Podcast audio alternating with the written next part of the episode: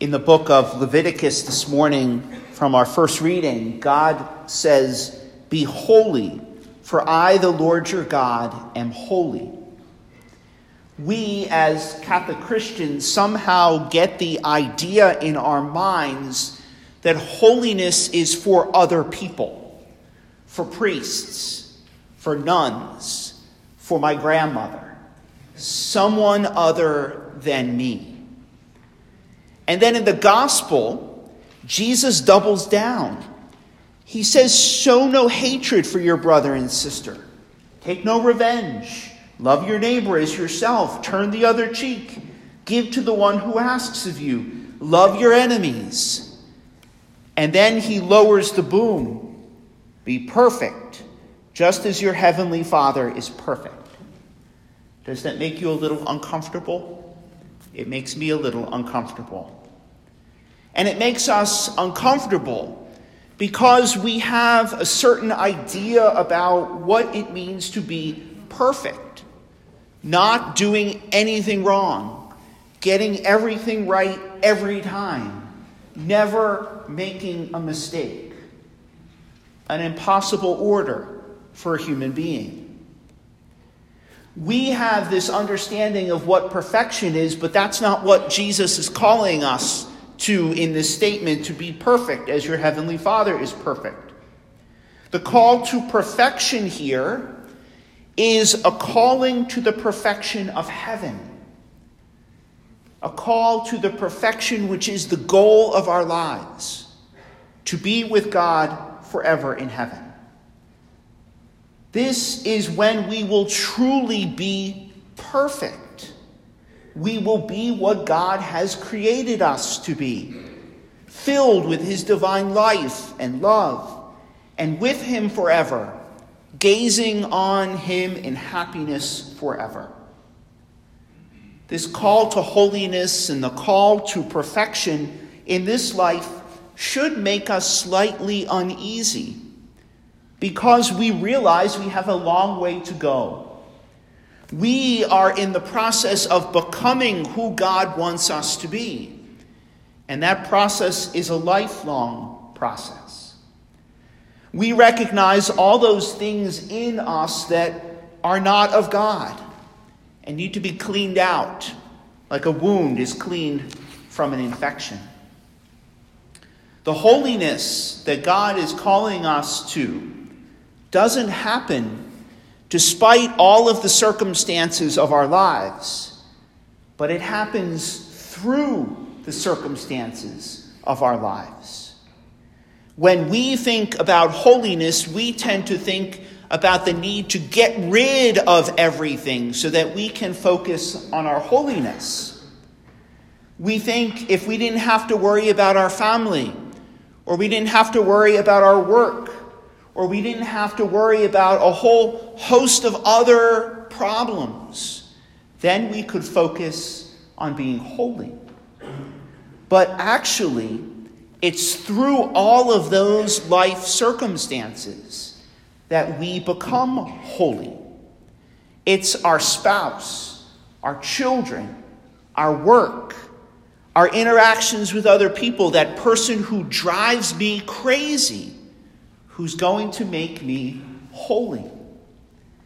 It's the circumstances that come into our lives that perhaps we didn't ask for.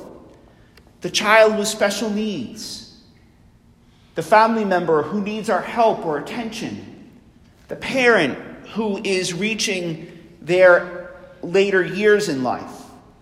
We didn't ask for these things, but they all become ways that God will make us holy.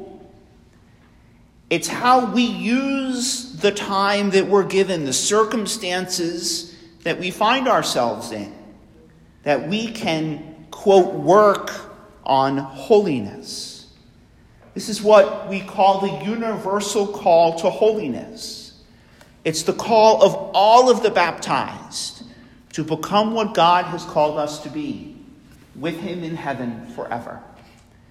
As Catholics, we forget sometimes that we are all called to holiness. That's because of our baptisms. Everyone who is baptized is called to be holy without exception. because it is a calling to find perfection with God in heaven.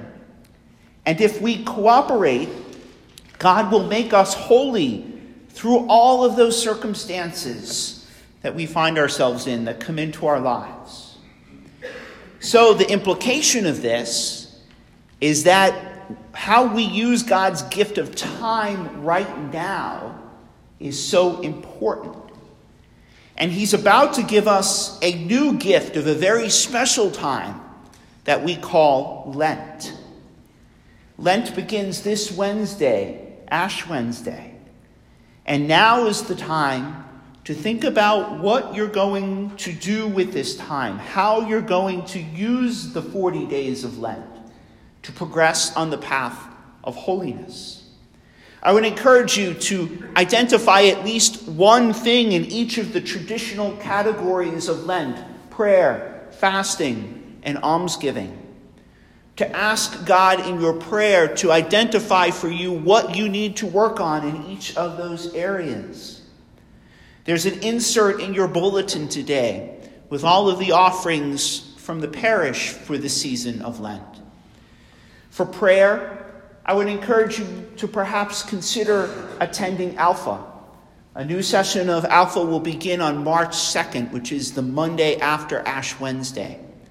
It's an opportunity to gather with folks over the course of 11 weeks to learn more about faith in Jesus, what a relationship with Him looks like within the community of believers that we call the church.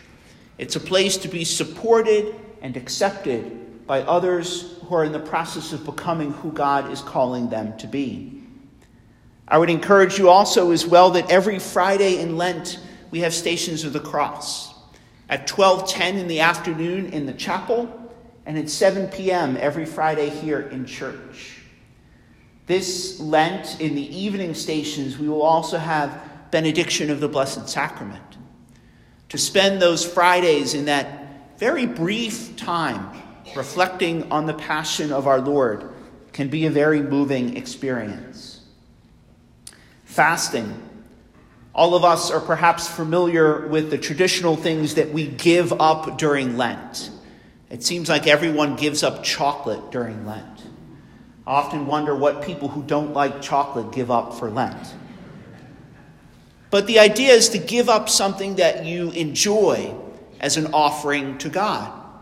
But perhaps instead of just giving something up, you might try taking on something additional. Perhaps the Fridays of Lent could become not only a day of abstaining from meat, but also a day of fasting. To voluntarily take on that discipline and offer it up for some intention, whatever that might be. And then there's almsgiving. An alm is a gift that you give to the poor. This year, we have, after Mass this weekend, little um, giving boxes that we are asking people to take home to collect for Haiti, for our mission and outreach in Haiti. Perhaps you could take that box and put it on your kitchen table or somewhere in your house where you say your prayers so you can remember to give a small offering to the people of Haiti. What we consider to be small is very meaningful to them. I hope, my friends, you will remember today that holiness doesn't happen despite the circumstances of life, but it happens through those circumstances, through the situations and the people that God puts in your path. God wants you to be with Him forever in heaven. He's calling you to the perfection of heaven. So may we use this time of Lent well to get rid of all of the stumbling blocks that we put on that path to perfection.